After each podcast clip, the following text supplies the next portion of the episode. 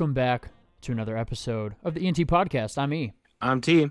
So today on the podcast, we got current Binghamton Devil and native St. Nicolas, Quebec. We got Jeremy Groleau. Jeremy, how's it Hey. going? Uh, pretty good over here. How about you guys? Oh, it's going Not pretty good. bad. I Not think too bad over here in the states. What's that? Said not too bad over here. in the Not too bad. Yeah. Yeah. Well, it, it's not great in Quebec. I can tell you that right now. Everything's closed for. It's been a couple of months now, but not the, not a lot to do. yeah, I was gonna I was gonna ask like how like how's that going? Like I know like here in the States is a little bit different, like a couple states are a little bit different, like they're- they're more like wide open, like people like just don't care. And then other states you can't go anywhere. Like in California, Yeah. every business, everything is closed, and it's almost like an apop- apocalypse. So, how is it like Yeah. up there, especially in Quebec? Uh, it's not looking good in Quebec right now. It's been a few months where everything's been closed, restaurants been closed. Uh, you know, every single small businesses has been closed, and the you know the government's been giving a little bit of money to all those businesses, but uh, it's Yeah. been too long now. So you know, uh, they're all closing down, and uh, it's again, it's not looking great so far. But I mean, uh, for Christmas, just for Christmas, we're not allowed to uh, see our family, so. Uh, it's gonna be weird this year. Yeah, that's a bummer for Yeah. sure. But I guess, you know, if there's a positive in anything, it's a great time to break out the Xbox or the PlayStation and just play Chel for a long time. Just get some NHL career mode going, you know what I mean? And just go hard with that career mode on uh, on NHL. That's true. That's true. Although I don't play a lot of, of uh, uh, video games right now, um, Yeah. it's it, it's it's a good time though. It's a good time. And I think that's kind of weird. Like, I feel like there aren't a lot of professional athletes across any sport that play as themselves in a video game. Like us normal folk that aren't in of that aren't professional athletes uh, that aren't in video games. We're always like, oh man, if I were in a video game, I'd play as myself in career mode. But I feel like professional athletes actually don't do that a lot. Um, I feel like it's not that cool once you get to the level where you're actually in a video game. But I'm not know. You you might be able to speak to that.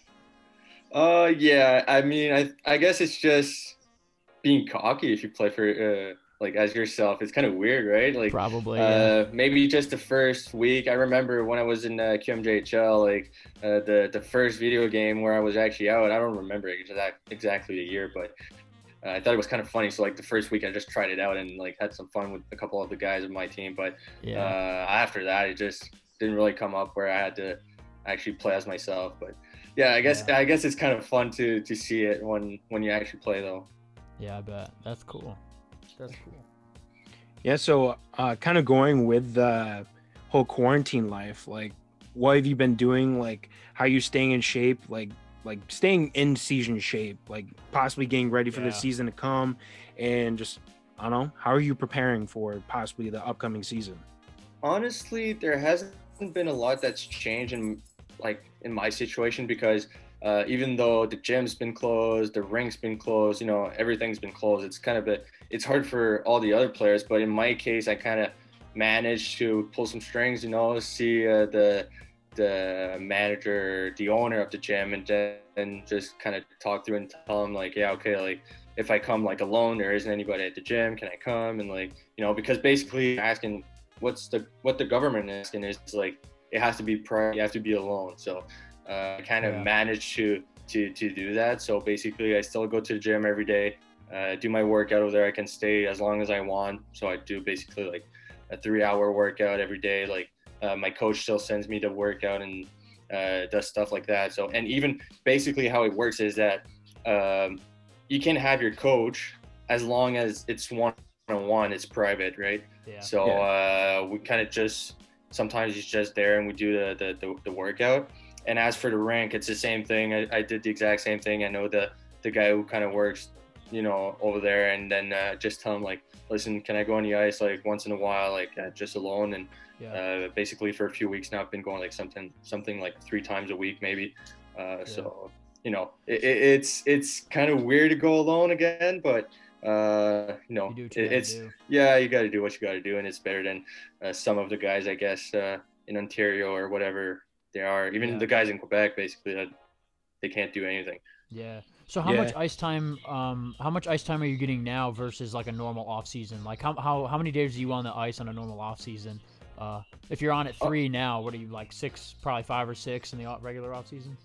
Uh, during a week, I would be well, yeah, I would say maybe four during like if there wasn't the COVID or whatever. Yeah, But uh, yeah, around four because you don't want to do too much. But fair. uh, obviously now too, like we've been working out for so long now, going on the ice Yeah, without even yeah. playing. So like, you know, you, you got to work on certain things, obviously. But at some Yeah. point, like you don't want to gas out either, and like when as soon as the season starts, then you're just tired, and you know you're, you don't have the, the energy that you would usually have at the beginning of the season, right? So uh, you got to kind of slow it down a little bit and uh, that's that's kind of the good thing though of this off season the fact that we have more time you're able to work on things that uh, even like if you only had three months that you wouldn't necessarily work on so uh, i would say that's one of the only well i would say the only thing that's positive Yeah. about the whole like length of the, the off season right now but uh, after a while you're just missing the season and you and you just want things to start again so yeah.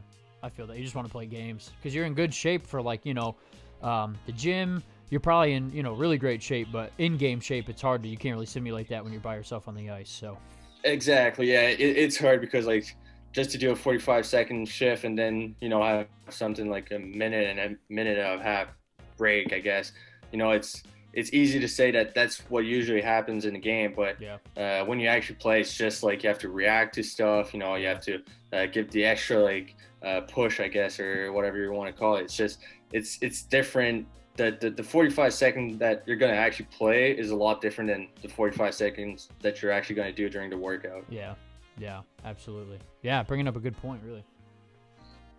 I think I might be skating more than you. Like I skate three times a week, but they're like all like I don't know, like games. Like you probably just do like training, uh, kind of like virtual, whatever, uh, kind of skates and more like a workout.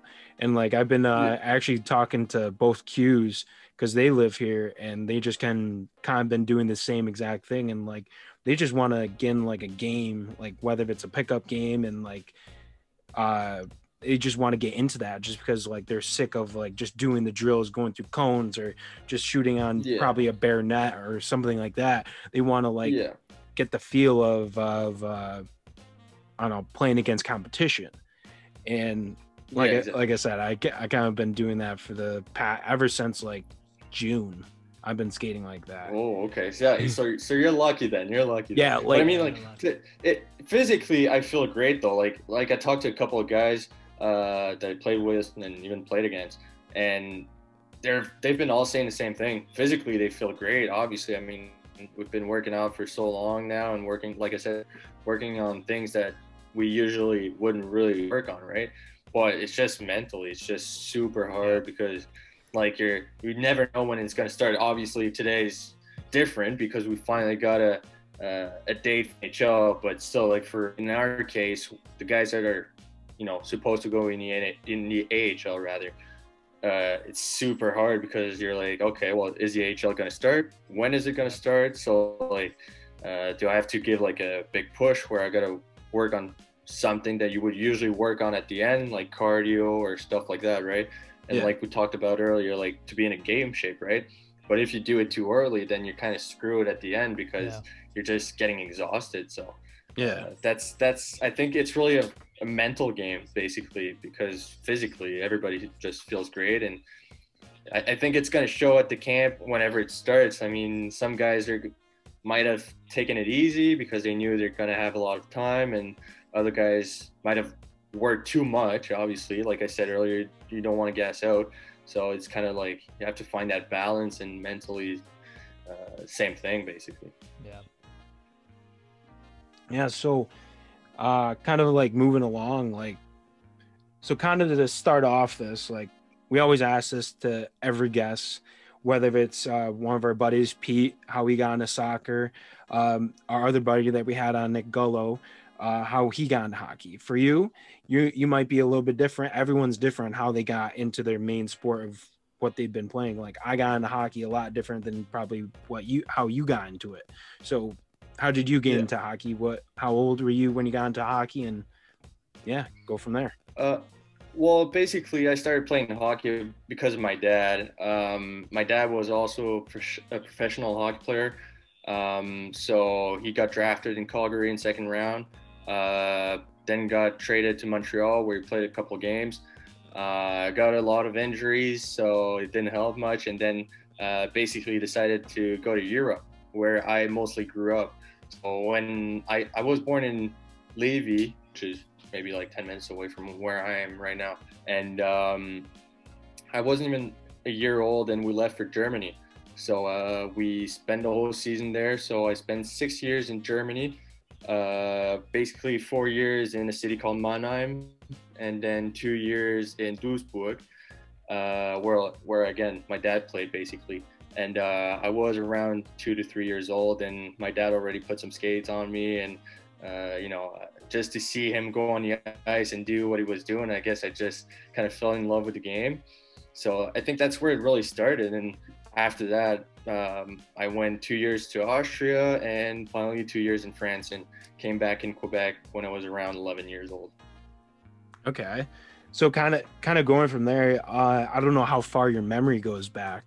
Uh, yeah. What what what do you remember from when your dad was playing over in Europe? Like, when was your first memory? Whether it's in Germany, which would be kind of hard to remember that, but uh, yeah. in like Austria and France, like what do you remember from those? Like how was it different? And like just basically how it was like when you were growing up between the hockey, the culture, uh, I don't know, the city lifestyle, all of that.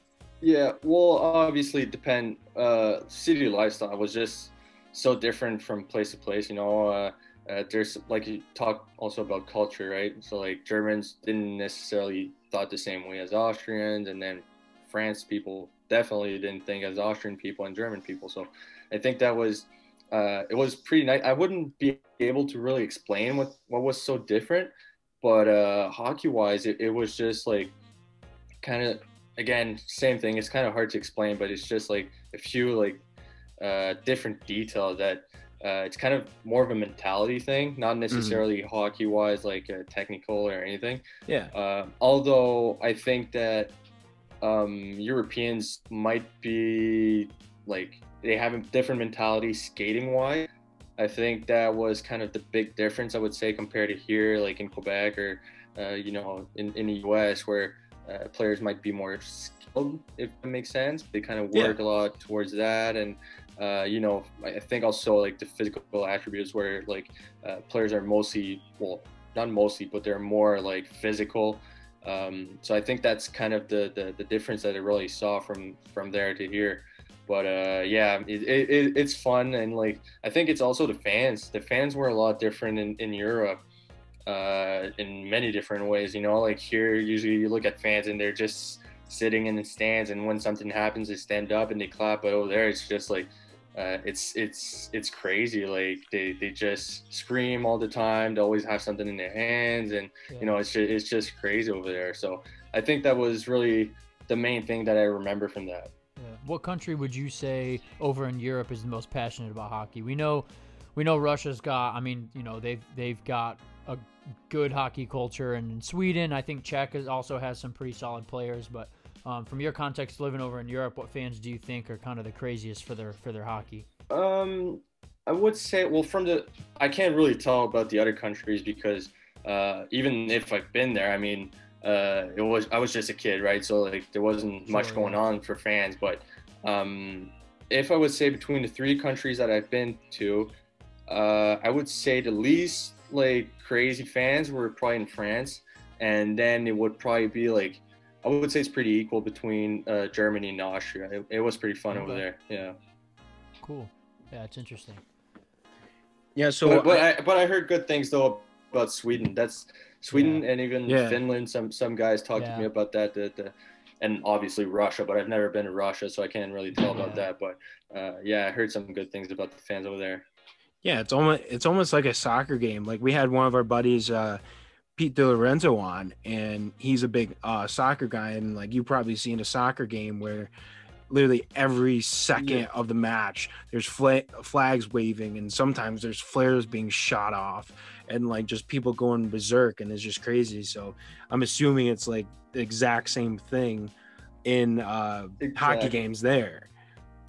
Yeah, well, what I would say about that is actually that as soon as like you really see the passion into those fans, you know. So like if you're if the the the the, the person in Europe is just passionate about soccer, he's gonna be really passionate about it, and he, you know he's gonna be all out about soccer, right? So like he's gonna wear the, the clothes of, of the team, he's gonna play soccer all the time and think that he's like one of them and like you know it's always like as if like they were part of the team right mm-hmm. and i think it's the same thing about hockey over there you know as soon as they love hockey they love their team they're going to wear the, the clothes from their team. They're going to uh, think that they're part of the team which is actually true because i mean uh, if if it wasn't for these fans i think that most of the uh, of the teams would actually shut down. You know they wouldn't like be there. So yeah, um, yeah.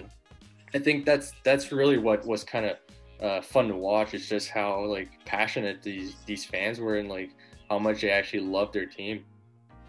Yeah that like like we got a chance to go see Atlanta uh, United play uh, last summer, and just watching how uh, the soccer culture is just absolutely crazy. Like over here in the U.S., I wasn't really expecting what we saw, and yeah. I was expecting it was kind of kind of be like a hockey game here in the U.S.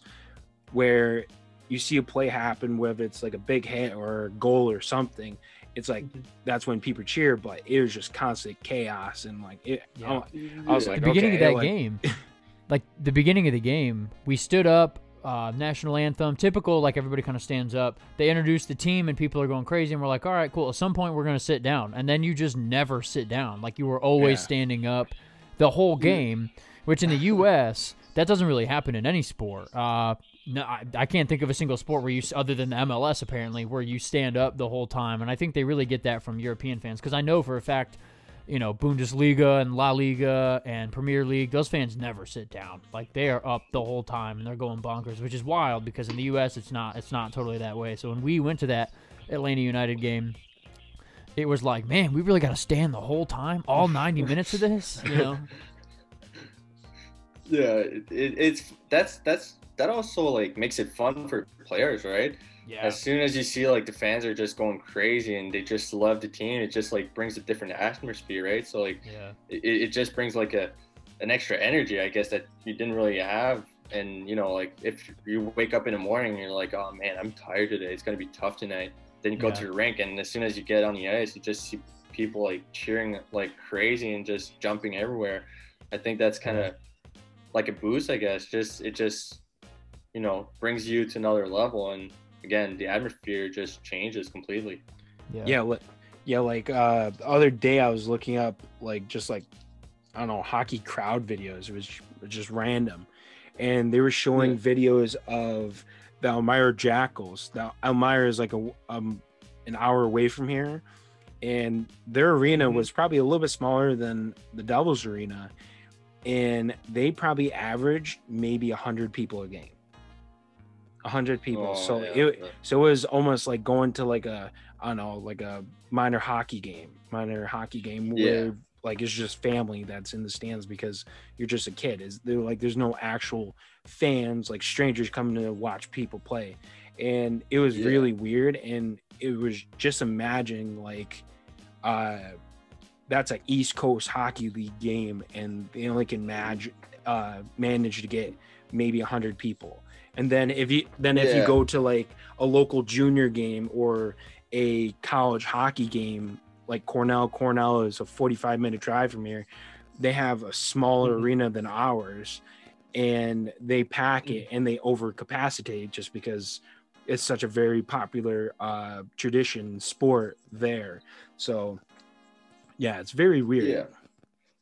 Well, it- well, if you think about it, like that's basically what playoff is so fun to play. That that's why it's so fun playing in playoffs because, like, as soon as you get where like the fans are actually like starting to really like get crazy, right? Because during the season, it's just like oh maybe another game for them, right? But like in the playoffs, it's like oh okay this is like an important one today. Like it, it, it matters and like obviously for players, like every game matters. Like for Sure. fans, I mean, just that the playoffs is just like okay, like we're we're like slowly getting there. Like we need some wins, right? And that's when they get like crazy, I guess. And that's why, just for the players, it's just so fun to play in the playoffs. Yeah. Yeah, no doubt. So I guess growing up, um did actually, when you when you were living in all these different countries in Europe, uh, did they kind of introduce you to their language? Like when you were in Austria, did you learn German? Uh, did you have to learn? Obviously, you learned French because you're French Canadian, but the French yeah. in France is different from French in Quebec. But uh, but then did you also learn? Uh, well, I guess German again when you were in Germany. Did you have to like learn any of that? Well, basically, because I was so young, I, I had to learn German uh, as quick as possible. So like uh, my first language actually turned out to be German. Um, so I could, you know, like go see some friends and, you know, talk to everybody over there. So um, German first, then I learned English because uh, we were traveling so much. Basically, uh, you know, I kind of needed a, a general language, if that makes sense. You know, like yeah. everybody could kind of speak a little bit of English. So uh, that was the second one, and then I finally spoke, uh, learned French uh, from my parents, obviously. So uh, obviously now tables kind of turned around, right? Like uh, I speak French most of the time, and English just during the season, and German. It's been so long now. Uh, I can understand it, most of it actually, but speaking is hard. So yeah. it's always it's always easier to learn language longer. So no doubt, it, it, it's easier, but now nowadays it, I, would be curious to actually like spend spend a week you know in, in germany or whatever in austria and then see how it's gonna go. Yeah. Kind of going yeah. off that um, when you were when you were younger i think one thing that's really interesting um, is the fact that you said your father was originally drafted into the nhl right? And then went over to europe after uh, a couple of seasons or so right? Yeah.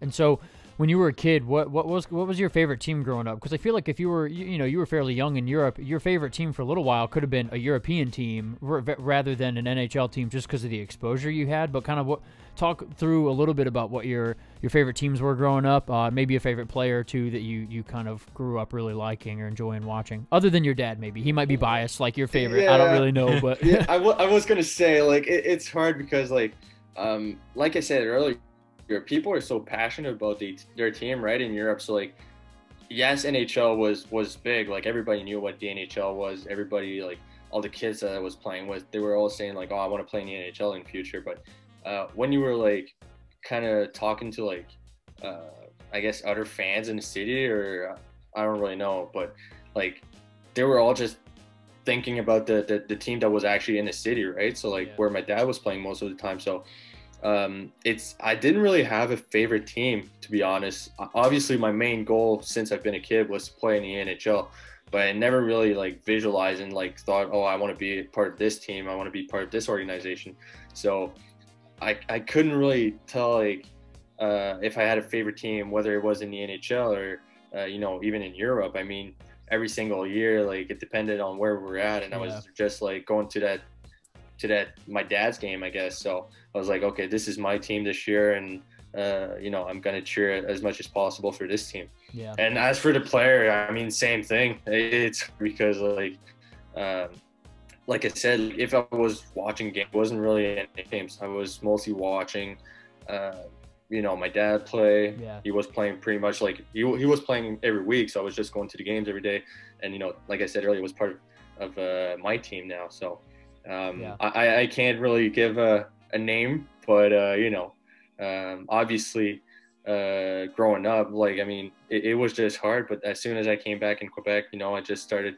That's where I kind of started watching more of the NHL. And all, even though, like I said earlier, when I was a kid, I always knew that playing in the NHL was my main goal. But uh, you know, I kind of figured I had time before I was looking at that. Yeah, cool. Yeah, I think I think um, children of professional athletes always have a really unique experience, much different than um, us who aren't or aren't children of, of a professional athlete. Because I think, especially you talk about your dad switching teams in Europe and going from one team to kind of another, and, and you know this year this is the team you're rooting for, and I think it's just a unique experience because you know for for us, you know, we kind of I feel like we grow up and we're influenced by the favorite teams of our parents because they're not professional athletes. So you know, yeah, if if yeah. Tyler's dad's a big Rangers fan, he he might be growing up a Rangers fan until he's old enough to you know maybe change his mind a little bit. But we're kind of influenced yeah, by what our parents do. So.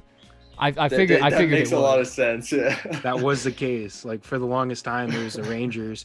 Then towards like the I don't know early almost mid two thousands. It was the Sabres when they had Danny Briere and uh, Marty Oh, really? and Marty Biron and like those guys and like it was just really exciting to watch them play and that's when I think that's when they were like one of the best teams like of like the Buffalo Sabres. And so yeah, then I finally started figuring out and then one time my dad showed me uh, an Alex Ovechkin uh, highlight reel from his rookie season where he had 52 goals. And I'm like, okay, I like the Washington Capitals and Alex Ovechkin. yeah, yeah, yeah. you saw Ovechkin take one like do do one one timer, and you're like, that's it. I'm a fan. you got me hooked. yeah.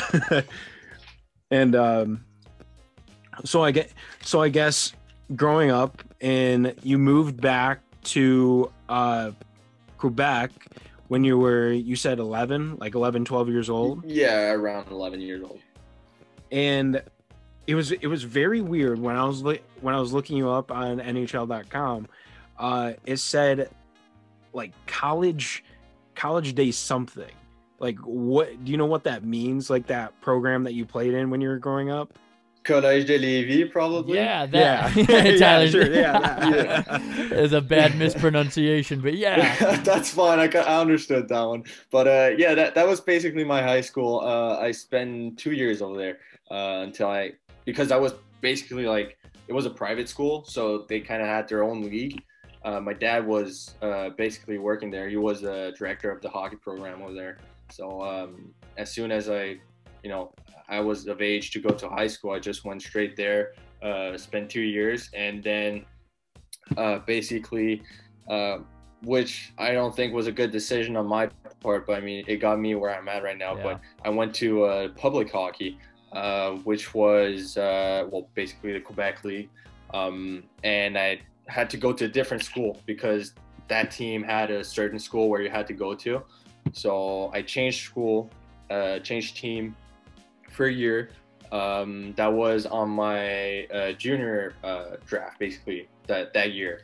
Yeah. So I went there, had a not so good of a season, I would say, for different reasons, but uh, not not great.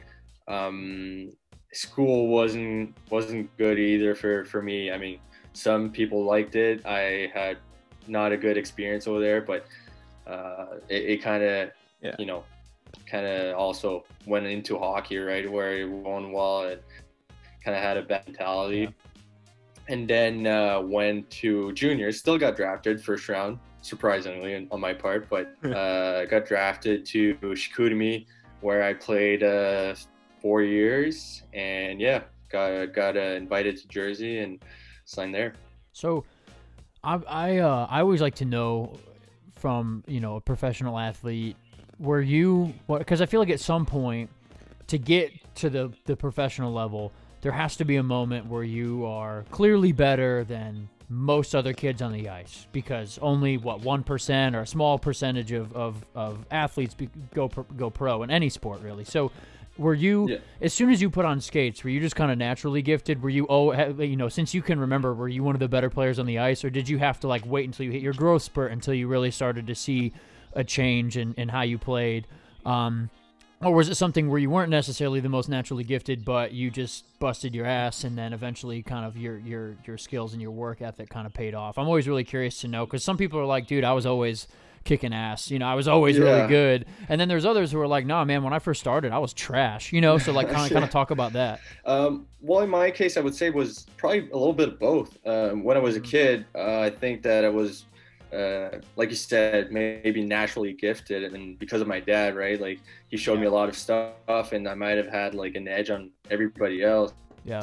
Uh, also, just for my size, I mean, I was I was bigger than all the other kids Yeah. too. So like, I think that kind of helped me uh, until I was I, I was junior maybe that's when it really kicked in where i started i've always played against older guys so like Yeah. I, I talked about uh, high school earlier like um, for us it would be secondary one i don't know what uh, you uh, you finish in grade 12 right Yeah, for you yeah. guys Yeah, secondary year one is that like a freshman or a first year student in high school? Like, yeah basically yeah Okay. that would Yeah, be first that year would so i don't know That'd be like junior year. That would be like 11th grade. Right? it will be what grade Grade 11. I don't No? think so. He's younger than that. No, no, no, no, no. You finished grade 12, right? Yeah, yeah. You were like how, Oh, well, yeah. how old were you? So like five years earlier. were you like Uh, 16? six years earlier. No, no, uh, Sam, I'm like I'm like 13. Oh, Choose so this for- that's like Oh, middle school for us. Oh, okay. Yeah, yeah, yeah. Okay, that's like seventh. That's like seventh grade. Got it. yeah. Yeah, okay. So like I, I was I was playing against uh uh now I would guess it would be grade 11. Yeah, seventeen year olds. So I was grade yeah, Okay. so I was playing against 17 uh yeah, 15, 16 year old Okay. probably when I was like 12, 13. Yeah. So, you know, just because of my size where like I just had an edge on all the other guys of my age. So um, that fair. can kind of helped me out there. Yeah. But afterwards, like I talked earlier, like as soon as I got into the QMJHL, that's where you know, like I was playing against older guys, but like more mature guys because they, you know, they were like getting a lot bigger than what I was used to, and uh, it still helped me. But that's where like where I was maybe playing more offensively before. Yeah. I kind of had to change my style and I had to play a little bit more defense. And it kind of like it just came in naturally, but um, I really had to work on on different things Yeah. that I wasn't necessarily used to. Yeah. So I think that I really had like I, I struggled a lot when I started, but um, now what turned out where I was an offensive defenseman and now I'm you know I'm basically a defensive defenseman Yeah. it changed a lot, but I had to work a lot for that too. So, um, yeah, I guess it's a little bit of both. Um, but I had the chance, like I said, my dad was there and he helped me throughout the whole, you know, the whole development too. But uh, I also had some great teammates, even last year. I mean, in bingo, uh, a lot of guys talked to me. A lot of the older guys just came to me and just helped me out uh, throughout the whole year. Um, you know, coming in at 20 years old, it's it's not easy. So, um, Yeah, no yeah, doubt. I I guess I was always uh, in an envir- in an en- environment, sorry, Yeah. uh, where uh, you know they kind of helped me a lot. Yeah. That's fair. Yeah, that's really cool. Yeah. So when when you were was it 15 when you get drafted into the Q, right? Or 16? Yeah, So exactly. so in Uh, that well, yeah, 15. Yeah. It, so in that, when you were playing minor hockey, were you ever, did your dad ever like approach you and be like, hey, do you think about instead of going to the Q and playing juniors, just keep playing uh, minor hockey until like you're 18 or hopefully uh, you might get looked at and possibly go to college. Like if you were to have that option of either going to play in the Q MJHL or playing in like the NCA, like what would happen if you were given that like opportunity? Would you stay with the route that you did or would you possibly change it and go to the college route? Well, I mean, now that I look at the result, I mean, I would for sure stay in the Q, right? I signed a contract in the NHL. I mean, maybe it could have turned out better. I would have been drafted, but at the same Yeah. time, I mean, I still got the chance to sign, right? But, but um, yeah. I mean, I, I still got because if you go to the NCAA, you got to go through the USHL, right? And if I'm not mistaken, I'm pretty Yeah. sure I have to though. But Yeah. uh, I got drafted in the USHL in Chicago actually. Like it was a last minute thing, right? I didn't get drafted like super high or anything, but um, I still got drafted there. And then we were kind of wondering, okay, do I want to go and on that path? You know, go to college and you know have like because it, if it's like a win-win basically like obviously you can play hockey but you also go to school and then like if hockey doesn't work you know if it doesn't work out well at least you have like a plan b you're you have school in and you know like uh, you have a degree or whatever you, you want to call it but uh, i thought about it but from our perspective in quebec like where i'm at the the bigger like the biggest chance that i had to actually get like recognized and like to for people to see me was to go through the, the QMJHL. So uh, we decided to, you know, go through that.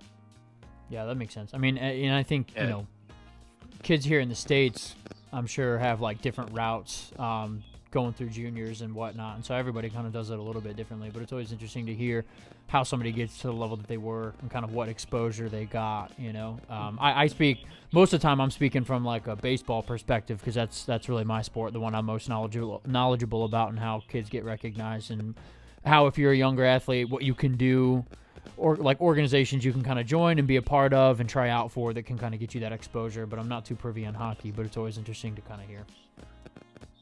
Yeah.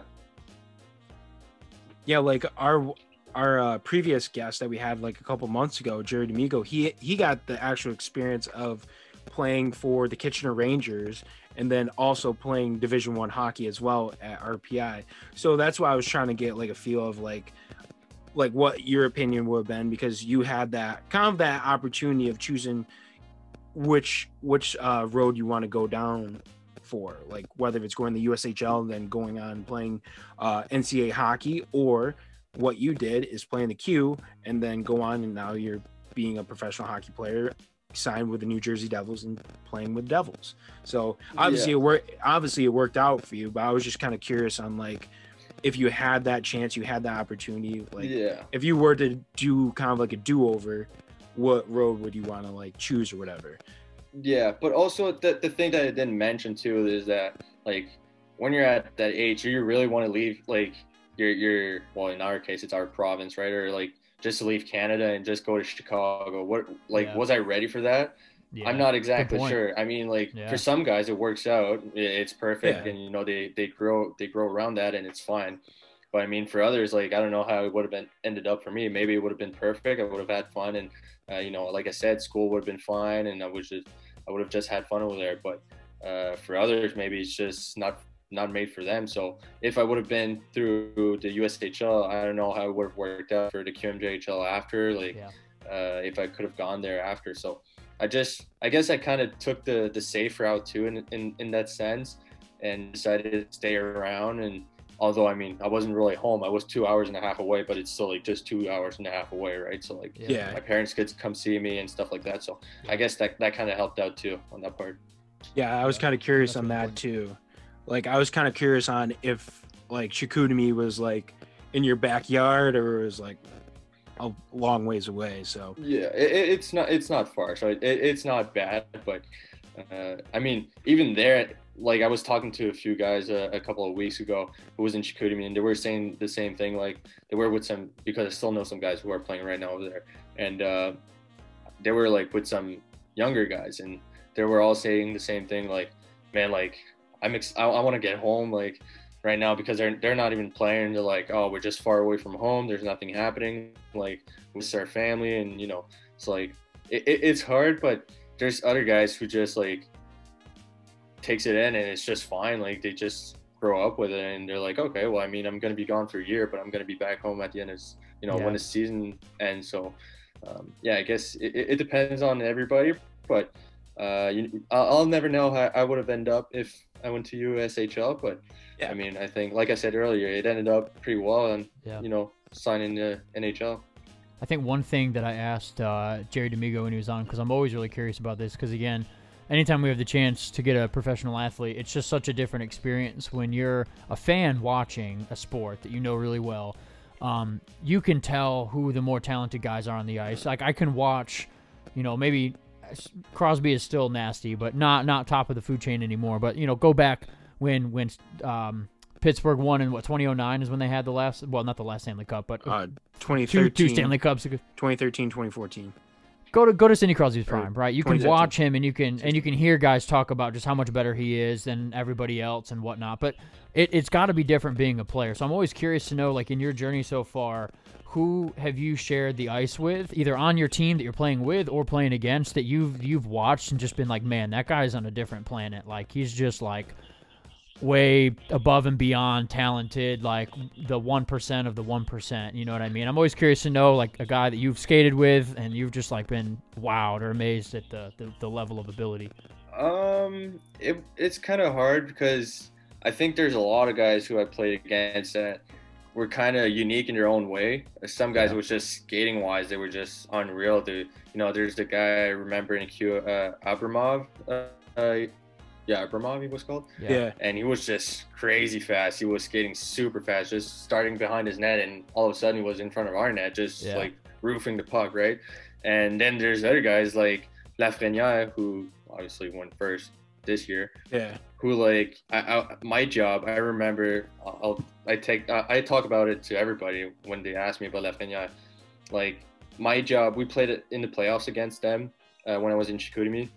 Yeah. And uh, my job was basically just to play against him and just you know to try to to do the best possible so he doesn't make any points and he doesn't make the team win, right?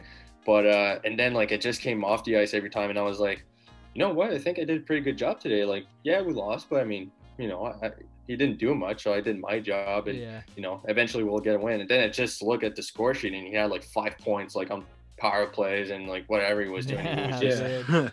he was just insane every single time. I was like, oh my god, are you serious? Like this this kid is just unreal. So I, I would say if I had to like give a name, I would probably say him. He was just unbelievable. Like not even like flashy though. You know, like if you look at the videos, you, you go on Lafreniere, obviously they're gonna get some highlights out where you see like, oh my god, this guy's just unreal. Like he has some some hands, it's insane. His shot is great. His skating is great. But then like when I actually played against him, every single time I was like, man, like I don't. Sometimes he does something pretty nice, like he does a sick move or something, Yeah. but it's not time he does it. Yeah. It's not flashy. But then like he's not flashy. But then you look earlier, you look at the score sheet and you five points. Yeah. So that that was pretty crazy on that part. Man. Yeah, that's wild. you get yourself five points in the NHL and you're gonna make a shit ton of money. Oh yeah, for sure. Oh yeah, for sure. Yeah, Well, so I mean, th- th- th- think about this though. Like he was playing Yeah. junior and he had a contract with Gatorade and Bauer for like yeah. a pretty good amount of money, right? And the guy was Yeah. like younger than me, and I was like, oh my god, okay, are Yeah. you serious? And even went to cars, right? The upper deck, I think it's called. yeah, He had like a deal with these guys too, so like Oh, for it, it was just insane. upper deck for cards, right? yeah, yeah. for cards, yeah, yeah, Yeah. Yeah. and like yeah, man, that's wild. It's always interesting. Yeah. And like, can you imagine he was probably getting that stuff when he was like 16, too. Oh yeah, for sure. which is like sure. which is like crazy and like hard to like think about but it's like that's when you know like he's actually going to be something so just so like out of your opinion like do you think like you you hear the um the brian the Brian Burkes the uh the Elliotte Friedmans you hear all those guys giving their opinions on uh alexis but like you physically played against him. You were assigned to it. Like yeah, is that hype like real? Or a hundred percent, a hundred percent. He's like, no doubt. Yeah, you, you you saw what he did, uh, Team Canada, right? yeah yeah Like I mean, like the guy's just super clutch. The guy, like, you give him the puck and you need a goal, just give him the puck. He's gonna make something happen. Obviously, I mean, you can't play a hockey game alone, but I mean, Yeah. the guy's Right. just unreal. Like he he just in Rimouski, um, I I know a couple of guys there, but like his line, I don't remember exactly the Russian guy. He was his winger, but uh, there was also another guy that I know. He's he's a player. Uh, he got drafted to Boston. Uh, Cédric Paré is called, and uh, he's a great hockey player. But like he wasn't like the year that he started playing with Lafreniere, he did something like 120 points in like I don't know how many games, and like just Yeah. the three combined, they had something like 400 points. And then like you kind of look at the name and we're like, these guys aren't supposed to make like great players. Wrong, but they're no like David, right? Yeah. Who are supposed to make like a Yeah. hundred and some. So then like you kind of look at it and you're like, okay, this guy is making all the passes. This guy's making like the plays yeah and that's that's when I really saw it. Every was just playing against his team, right? Like he was on the ice, and you were like, "Oh my god, okay, I see it now. He's just insane." yeah he's like the Yeah. Sid- I he's think, like you know, he's like the ahead, Sidney Cr- he's like the Sidney Crosby with like their Stanley Cup runs he like makes the Pascal Dupuis he makes the Chris Kunitzes he makes the Jake Guentzels like even though they are good but he makes them like even better than Exactly. what they start Yeah. at Yeah. which Yeah. which is like crazy Yeah. Which is kind of a bummer though, because he's in New York, right? And yeah in Jersey, they're gonna play against him a lot. But I mean, he, he for, for the kid, I mean, like I I don't know him very well, but from what I know, he's not like he's not cocky. He's like he, Yeah. he's been well coached. He knows that yes, he's one of the best players out there, but you know he has to stay composed, and you know he's not gonna be cocky or anything. And from what I've heard too from a couple guys, he's just a super nice guy to be around, and, and you know that that's that's good to hear. That that's what most people kind of when you talk about a hockey player, that's pretty much what you hear most of the time, right? It's I was like just gonna say something uh, like that. Yeah. he's super professional. He's not cocky. He knows he's making a, a lot of money playing hockey, but Yeah. He's not cocky or anything. He's not like bragging Yeah. about it or anything. So I th- that's what's fun to see too. Like you want to root for that guy, right? When when you see a professional athlete that made like so many like big achievements, like Yeah. in his case, he got drafted first overall in the NHL, right? So like that's not a little thing, and he's Yeah. not gonna brag about it or anything. So I think yeah, I think that's some someone that you want to root for. But again, like I said, he's in New York, so can't really root for him when I'm in Jersey, right? Yeah, no, yeah, Yeah. no doubt. Uh, you never, you never know. You might end up playing with him though, or something like that. So, Exactly. God. Well, we never know. We never know. yeah, man, that's wild though. Um, yeah. So, I think because you were talking about how hockey players, because I, was going to say something similar just now about um, how I I feel like anytime you hear hockey players talk about other hockey players, or even maybe fans, just in general, um, I've never really heard, maybe on a couple of occasions, where a, a player isn't, you know, kind of cocky or has a, has an ego, but not many. Um, but there are definitely some sports where egos are all over the place, you know. Um, and so one thing Tyler and I were talking about, just to kind of get your perspective as an athlete on, is uh, the whole uh, James Harden situation in the NBA. I'm not sure how much you follow the NBA, but um, James Harden has basically requested a trade, or is kind of fo- uh, forcing a trade from the Houston Rockets. He's making 42 million dollars this year, which is, you know, T and I were talking before, um, before this. We got on this podcast about how, um, you know, is McDavid making 12 or 15 million or something like that? Like Uh, he's he's, like, which is a lot of money, and no like doubt, 12. but. Yeah, yeah, but I mean, it's 12.5, I think, or something. yeah, which that. is a ridiculous amount of money, but it's not anywhere near what James Harden is making. And I, I just found out, well, I, I just remembered that James Harden turned down a two-year, $103 million extension. So he would have been making $51.5 million a a year in a couple of years. And so yeah. my, my I just think one of the things that irritates me is, especially in the NBA right now, is um, players can. There's like no loyalty between player and team anymore. And I know at the end of the day, even the NHL, all these professional sports are businesses, and I get that. But Yeah. In the NBA, it's just like a, a, a player can ask for a trade just out of the blue and basically force his way out of a trade. Doesn't have to show up to training camp, doesn't really get punished, doesn't really get fined, and uh, and and can say where they want to get traded. Well, James Harden, I want to go to I want to go to apparently he wants to go to the the 76ers in Philly or he wants to go to Brooklyn. And maybe there's a few other teams in there. This man is making 42 million dollars and he could have had an opportunity to make 52 million dollars over the course of two seasons towards the end of his career. And he turned it Yeah. down and he's forcing a trade. And I just don't like that culture in the NBA. I don't see any other sport where you hear the NHL, MLB, or NFL, maybe the MLS as well, but like nobody's really out there forcing trades. If you were making $42 million as a professional athlete, I think you would probably play for anybody, and you would probably be like, "Yeah, I'm probably not going to ask for a trade because they just gave me 42 million dollars a year." So, you know, I don't know if you want to speak on that, you know, but like I just, I it drives me nuts about how they can just request a trade whenever they want. Like if you don't want to be there long term, don't sign the contract. You can be like, "Hey, I'm Yeah. gonna, I want to reach free agency, and then I want to go sign somewhere else. I don't really want to be in Houston." You can do that. That's fine. But like, you sign a contract, and now you have three years left on the deal, and you just want to be traded because you don't win. Well, guess whose problem that is? You, because you're the best player on the team, and large, largely in the playoffs, you haven't shown up. So Yeah. I, God, it just irritates me because you don't really see that in the NHL, right? I don't, I don't know. You know the ins and outs, right? Yeah. But but I don't see a lot of guys just being like, "No, I'm not going to show up to training camp. You're going to trade me. I'm not playing for this friend." Like that just doesn't. I don't. Ah, that just Yeah. leaves a sour taste. Well, I think it just comes down to like what the culture kind of is, right? If you look Yeah. at like basketball, well, obviously it's in states, but I mean, like Yeah. if you just listen to the players talk too, like hockey players get coached about this, but like most of the time, it's always like it's it's all about we, right? It's Yeah. we did this, we did it together. Like if someone gets asked, like, yeah, you had a, a hat trick tonight, like he's. I'm, I'm gonna say 99% of the time. Sometimes it happens, but 99% of the time, the player's gonna say, "Yeah, well, I had a great pass on that on that goal. I had a, you know, the players made something happen for me, and that's why I get some goals. So Yeah. like we did it together, Yeah, right? yeah. But when you listen to basketball players, most of the time, you kind of hear you never, well, not you never, but you hear a lot of I, right? I did this, yeah, like, uh, you know, I, I can't really give an example because Sure, sure, sure. I, I, like I like basketball, but I don't watch it as, as much, right? Yeah, yeah. But it's just it's just culture wise, it's just so different. And you know, also like from for money, like players, I think that when they get to the NHL, there's that kind of like uh, I, I would say like feeling where like oh I, I, I like I got to do something for this team like Yeah. they made this happen for me right like it's Yeah. because of them that I'm gonna play in the NHL yeah, exactly. and I feel like that feeling doesn't really they don't have it in the NBA. Well, some do. Probably most Yeah. of them do. But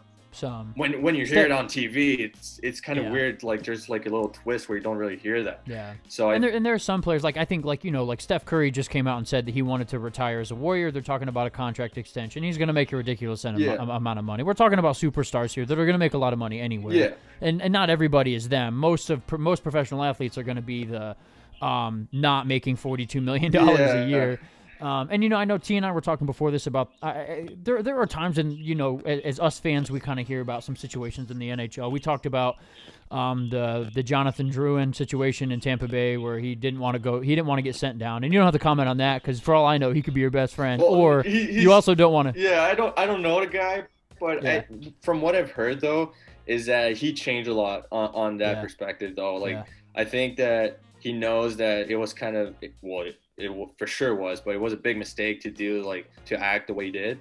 But Yeah. I think that he kind of learned from it and he changed. But that's that's also to come back on what we were saying. Like I feel like Yeah. in for some reason in other sport that doesn't happen all the time. Yeah. And for some reason, well, I mean, it's it's great. I think that's that's why like hockey players get recognized the most in, in that perspective. Like from a young age, you you go to your agency camp or whatever it is, and you get coach about it. You know, you get some meeting about okay, like if you get interviewed, well, you should talk about the team because that's what like Yeah.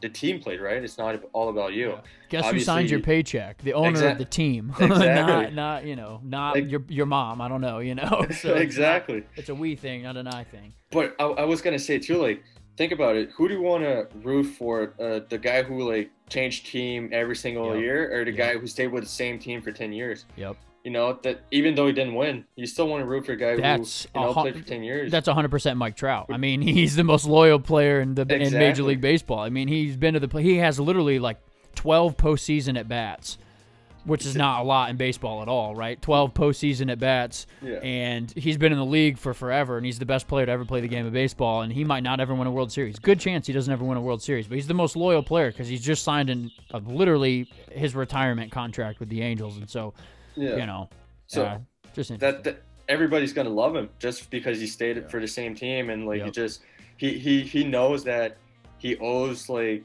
his career to this team basically. That's Yeah. that's where he started and it's Yeah. all because of them.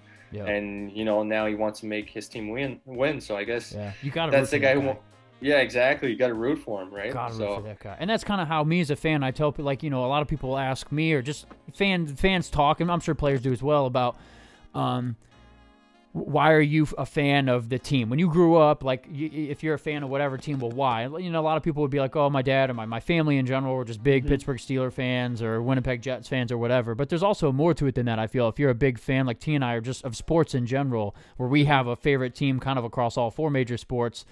Um, in the U.S. from a U.S. perspective, anyways. And for me, it's always about ownership. Uh, I want the teams I root for. I want to have an ownership that cares about winning, cares about the fans, not just caring about making money. Because if you only care about making money, oftentimes it doesn't necessarily translate to performance on the ice or championships and stuff like that. Uh, And just like the team and the culture of the organization being one that like wants to win, wants to be competitive. Um, it's a team atmosphere. Doesn't have any egos on the team. Those are the, the teams I root for. Whether or not they win, who knows? I mean, I'm a Tennessee Titans fan in the NFL. We haven't won anything ever, but I like the team because of the culture and the the kind of like blue collar uh, ness of the team. And I feel like you're you're exactly right. You hit the nail on the head with you know those are the guys you want to root for. Those are the teams and the organizations you want to root for because of just the way they carry themselves and the way they go about business every day. There's no drama. There's no flashiness. There's no um, you know you know snarky comments on with with reporters. There's none of that. And those are the people and teams and stuff that you want to root for. So exactly. But wh- when you when you think about it, it's because like I don't want to you know put it on them or anything. Like I don't want to say any negative stuff. But Yeah. when you think about it, it's it's kind of like that in Montreal in hockey actually. Um, Like you, you hear all kind of stuff. Obviously, I, I didn't play there. I don't know like, like how it actually is. yeah, but I know a couple of guys there too. Like, and they've been saying like just media wise, it's just like they're like robots, right? They're not allowed Yeah. to like say what they actually want to. So that Yeah. creates that, that kind of atmosphere where, yeah, where like, okay, I want to say something different. And just say it and like right, and he was saying like media wise, it was just crazy. I don't know if you if you caught that, but or I'm pretty sure he said something around that. But he was saying like it was just weird, like that the the ten were weird over there, and obviously Montreal fans are crazy too. So like, if you if you're from Quebec and you're drafted in in Montreal, well, good luck because you're gonna have a lot of Yeah, pressure, and it, it seems like the players kind of really feel that pressure instead of being like, okay, like, uh, don't worry, even though you're from Quebec, like just play your game and it's gonna be fine. It's it's it's kind of Yeah. weird. Like I hear a lot of stuff, and again, I might be True, completely yeah. wrong. Hopefully, I'm completely Yeah. wrong. I, I don't know. I've never been there, but um, you know, it, it, it just it's kind of a little example of like that that sort of or I wouldn't say organization, but like you don't want that to happen too much because the players won't necessarily necessarily want to play there if that's actually the case, right? no doubt. Um, yeah, T. I know we're almost at a, we're at about an hour ish, but I, you know, did you? I know you had some questions. wasn't sure if there's anything you wanted to ask before we kind of wrapped up. Uh, kind kind of just to wrap up this uh this whole interview. Like, you played four years at Chicoutimi, and uh, one. How were the bus rides? Like, I've heard stories from different podcasts of like their 20 hour bus rides, and like the minimum is like five. Me myself, I hate long bus rides, and I don't know like what you guys had to do when you guys were traveling, especially at that age, and just like how that was. And I don't know, give us some like stories from those trips or just from those days playing Chicoutimi. Um, in my case, it wasn't too bad because Chicoutimi is like pretty much in the center, right, in Quebec. So like, there's Quebec, which is really in the middle, and then we're just a little bit up north from there. So it wasn't too bad because like we were pretty much close to like six, seven teams, so that we were mostly playing against. So you know, like the most, I would say like out of our division uh, was probably like five to six hours of bus ride, Mm. which is still decent. Don't get me wrong. Yeah. I mean, it's not like anything crazy, right? Yeah, But um, then there were other bus rides where we had to go to New Brunswick or wherever we had to go, and we had like this 18-hour bus ride, and you were like just dying in there, and you just wanted to get there at, as soon as possible. But the good thing about it too was uh, that you only went there twice a year, so when you went there, you went there for a week or two, and then like you came back, and then Yeah. like maybe a couple months later you did it again. But um, otherwise, it wasn't too bad. But there's other teams that are just super far from like just from Quebec. They're like 11 hours away, and then when you think about these guys who have to go to Quebec all the time, who have to go to you know the complete other end of Quebec, then it, it, it just gets messy and it's kind of hard for these guys. But I got pretty lucky to end up in Chicoutimi. It wasn't too bad. Yeah, yeah, that's good. yeah, because like I was listening to a couple podcasts and like uh actually it was Ken Hitchcock. Uh he was talking about when he was coaching in uh the WHL for uh the Kelowna Rocket Yeah. and he was talking he's like yeah they like most bus rides were like on average 15 hours and like he just hated them Yeah. and then like when they're trying to they're on like a three game road trip they would go from like uh Kelowna to Seattle then to Portland then they have to go all the way back up to Kelowna after trying to make the border passing and like they get home at like Mhm. six o'clock in the morning but and like those kids still have to go to school at nine Yeah. o'clock which Yeah, is like yeah. crazy Yeah, well, I, I think if you just look in Canada, I would say that the worst bus rides would probably be in the WHL. Then it would probably be Canada and uh, Canada, sorry, Quebec, and then it would be Ontario. But uh, I mean, it, it was hard even in in a Q. I mean, we got back at you know in Chicoutimi at like three, four in the morning, and you had to go to school at eight, eight thirty, right? So, uh, it, it, it you know you had to be comfortable on the bus and just sleep there, but sometimes it, it wasn't necessarily easy. yeah like uh what is it um crap i was gonna ask uh like how like how were like like catering like for you guys like what was like the nutritional or the nutrition that was like given to you guys? So like when i was listening to this their their way of like eating is like they just stop like halfway when they're on their way to like a city and they just get a buffet and just go from there. Like how was it for like you guys? Was it something like similar to it Uh, it depends. Uh, if we were playing pretty close by, usually we were having like uh, our food already before we left, so the food was just in the bus and it was already like hot, and they were keeping it hot in there. But uh, if we were going for longer bus rides, obviously we had to stop halfway. Um, but everybody was pretty much having the same thing. So you know, unless you're really uh, had something specific that you didn't want in your food or that you actually wanted in your food, you could ask yeah. for it. But uh, otherwise, I mean, everybody had the same food. And uh, like I said, if we if we were close by, just took the the food to the bus, then drove over there, and we were eating on a bus. Otherwise, um, you know, we were stopping away. Hmm. Okay, because like when, because like I played community college hockey and my brother played division three college hockey. Like their pregame meals would be like actually hot meals where they get the typical uh chicken parm with spaghetti and like mm-hmm. all that stuff.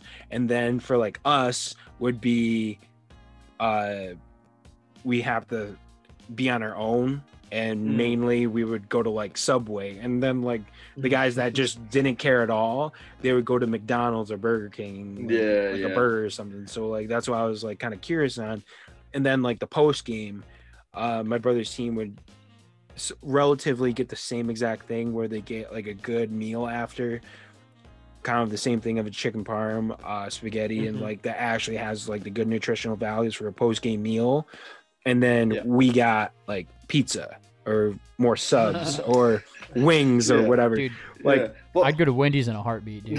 like, well, it, it, it depended also like if we were playing like the game, you know, like the day after, right? So like uh sometimes you had to drive like four hours after the game to go to another hotel and like just sleep there and then you know play the day after.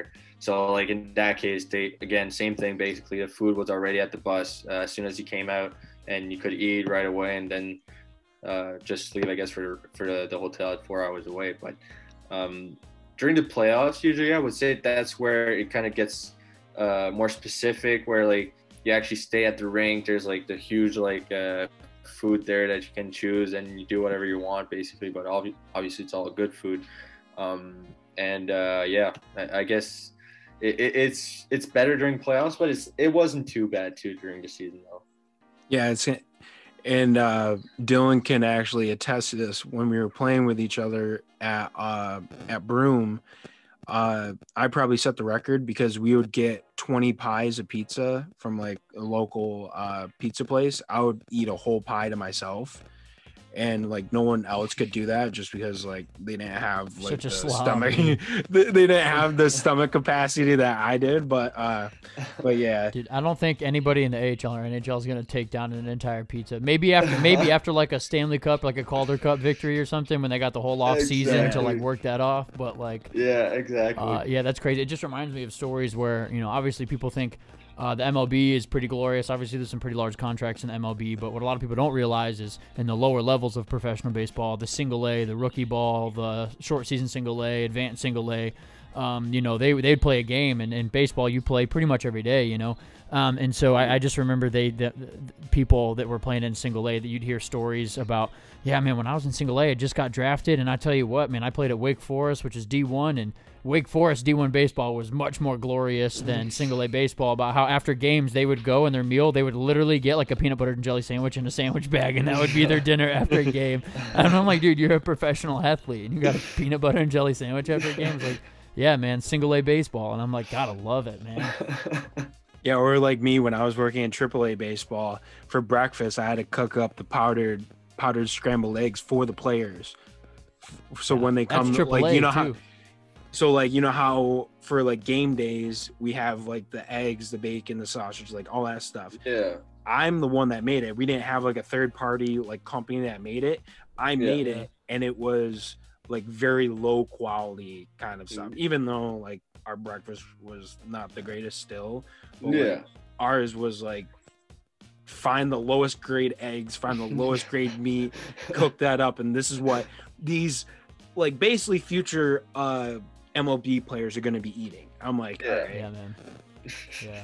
Luckily, being in shape in baseball and being in shape in hockey are a little different. Not that you, not that you can't be in shape to play like for baseball, but I mean, Yeah. you know, hockey hockey's a little different. Uh, um, so yeah, there's that. But um, yeah, I think we've Yeah. gone a, a little bit over an hour. That's totally cool. We we appreciate the interview and all the insight. It's really interesting for us to hear the life of an athlete, a professional athlete. We only I I only know the brief college I played uh, and then high school as well. So it's really interesting to hear all the stories and what, what life is like to be you. So we, we, we appreciate you hopping on and taking the time to, to chat with us tonight. Well, it was great. Thanks for having me, guys. Yeah, that, this was pretty interesting because, like, uh, like we said, and like we got perspective from Jerry D'Amigo where he kind of played in the limelight for Toronto. He played for the Maple Leafs, so like he he had the outlet of perspective, but he came from here, from Binghamton, New York, a small town, Yeah. and like he he didn't have like a father like you who- who played professionally. His dad wasn't even really into hockey. His uncle got him in hockey, and he kind of went from there, and he just kind of excelled. Now he's he actually just got done playing over. I for, I honestly forgot the the team that he played for, but he was playing in the DEL the, this past season. So he was Mhm. playing in Germany, and then also getting your perspective, being a young uh, upcoming professional hockey player playing the AHL, and then our other buddy who we had last time, Nick Goa, who's just playing in the Fed, which Yeah. I, I told him this, hey, you're playing competitive hockey. I wish I was still playing competitive hockey. I'm Mhm, only playing I'm only playing men's league. I wish I was still playing competitive hockey because I kind of miss that kind of competitiveness and just like I don't know, you you have to like grind to still be the best to compete, you know? So like, Yeah. so like you're doing it, Nick's doing it, Jer- Jerry's doing it, and like like I said, I wish I was doing it, but Shout out to y'all for living the dream. But yeah, yeah. well, we had a lot of we had a, lot- a lot of help to get there though. So uh, you know, we can't take the whole credit. Obviously, we're the ones who are getting recognized, I guess. But there's Yeah. been a lot of work from a lot of people around us too. I, I was mentioning my dad, but I mean, like I said earlier too, like a lot of others who I played with just helped me develop as a player, as an individual too. Even I mean, Yeah. which is as yes as a player it was they were really important but also like as an individual if uh you know i i knew a couple junior guys who uh Yeah. necessarily typical hockey player that we basically know in the NHL or whatever. But like the coaches have to put these guys back in, in the lane, right? And tell them like, listen, guys, like, yes, you're good, but don't need to be cocky about it. And like, you might hit a wall at some point, and if you if you keep staying cocky or whatever, you you might not be able to get over it, Yeah. right? So Yeah. I think, like I said, it, it's all about uh, people around me, which kind of helped me uh, get to the point where I'm at. And obviously, I mentioned my dad; he helped me a, a lot, like pretty much the whole, you know, the whole way uh, to where I'm at right now. But uh, there's a lot of people who helped me Yeah. throughout the development. Yeah. Yeah, absolutely. And and that goes for anybody in any career, really. You know, I, I work in higher education. I'm far from a professional athlete, but there's been a lot of people who've kind of mentored me along my way. So everybody, no matter what career you, field you choose, there's always kind of those people that that mentor you on your way up. And so, um, you know, a lot of people look at athletes as these almighty, powerful beings, which is easy to do because they do something really cool, but uh, they're human just like everybody else. Uh, and so. Exactly. And Yeah. so for for everybody out there listening, we uh, we hope you enjoyed this episode. We hope you enjoy all of our episodes. Um, any kind of information, contact information, Instagrams and stuff will be posted in the description. As always, if you have thoughts, comments, and um, you know questions that you want to share, reach out to us on uh, Instagram or our email. Again, in the description for Anchor. Uh, but that's about all I got. T, why don't you go ahead and sign us off? yeah, thank you very much, Jeremy. Like, do appreciate you coming and sharing, and uh, yeah, hopefully this season starts soon. Hopefully February fifth. That's what the AHL says, and then Exactly. today, what January fifteenth is when hopefully the NHL starts. Hopefully we can get that all going, and yeah, I just want some hockey back. Like this is weird looking outside where it's snowing, kind of, not really, but it's cold. It's literally hockey feeling season kind of deal. And Yeah. we're not watching hockey. Yeah, I'm watching the NHL network of reruns of games, but we should be playing games. Like we should be we should Yeah. we should be in bed right now or getting ready for practice tomorrow. But Exactly. so, yeah, exactly. Same here in Quebec. I can tell you, everybody's just waiting for for hockey season to start again. Uh, it's super cold outside, a lot of snow, and like I said, we're kind of in that hockey feeling, I guess. But uh, today was great news, I guess, with the NHL, you know, announcing the 13th or 15th of January. I don't really remember. But, Yeah, something like that. Yeah. Yeah, people are getting, uh, you know, pretty excited. But thanks, uh, thanks guys for having me with you guys. It was great to talk to you, and uh, hopefully we can do this another time. Yeah, Yeah, absolutely. thank you. Thanks again. For the listeners, uh, we'll uh, we'll see you next time. Peace.